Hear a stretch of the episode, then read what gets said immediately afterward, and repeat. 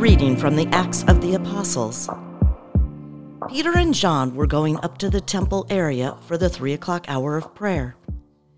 And a man, crippled from birth, was carried and placed at the gate of the temple called the Beautiful Gate every day to beg for alms from the people who entered the temple. When he saw Peter and John about to go into the temple, he asked for alms.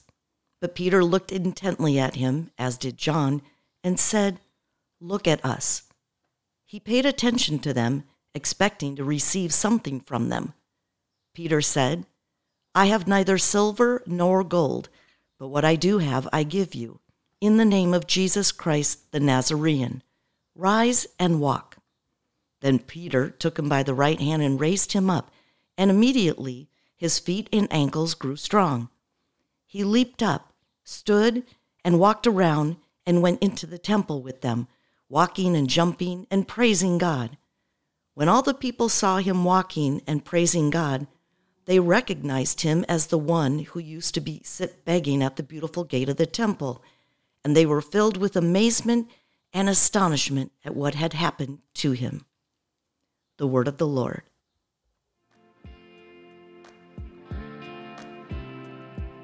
A reading from the Holy Gospel according to Luke. That very day, the first day of the week, two of Jesus' disciples were going to a village seven miles from Jerusalem called Emmaus, and they were conversing about all the things that had occurred. And it happened that while they were conversing and debating, Jesus himself drew near and walked with them, but their eyes were prevented from recognizing him. He asked them, What are you discussing as you walk along?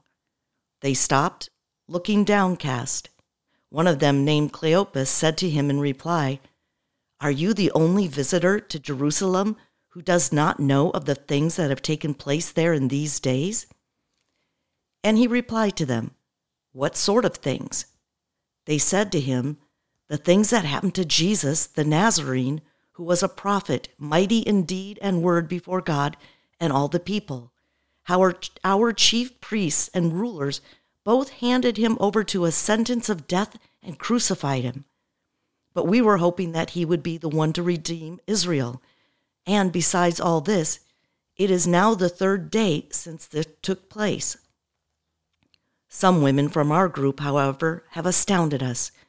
They were at the tomb early in the morning and did not find his body. They came back and reported that they had indeed seen a vision of angels who announced that he was alive. Then some of those with us went to the tomb and found things just as the women had described, but him they did not see. And he said to them, Oh, how foolish you are! How slow of heart to believe all that the prophets spoke! Was it not necessary that the Christ should suffer these things and enter into his glory? Then, beginning with Moses and all the prophets, he interpreted to them what referred to him in all the scriptures. As they approached the village to which they were going, he gave the impression that he was going on farther. But they urged him, Stay with us, for it is nearly evening and the day is almost over. So he went in to stay with them. And it happened that while he was with them at table, he took bread, said the blessing, broke it, and gave it to them. With that, their eyes were opened, and they recognized him, but he vanished from their sight. Then they said to each other, Were not our hearts burning within us while we spoke to us on the way and opened the scriptures to us?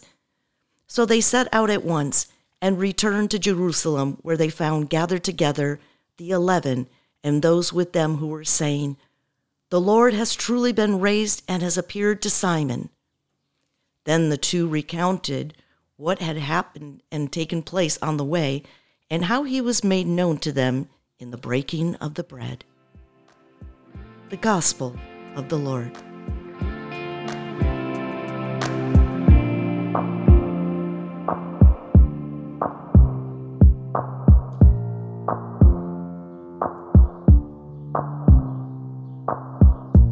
you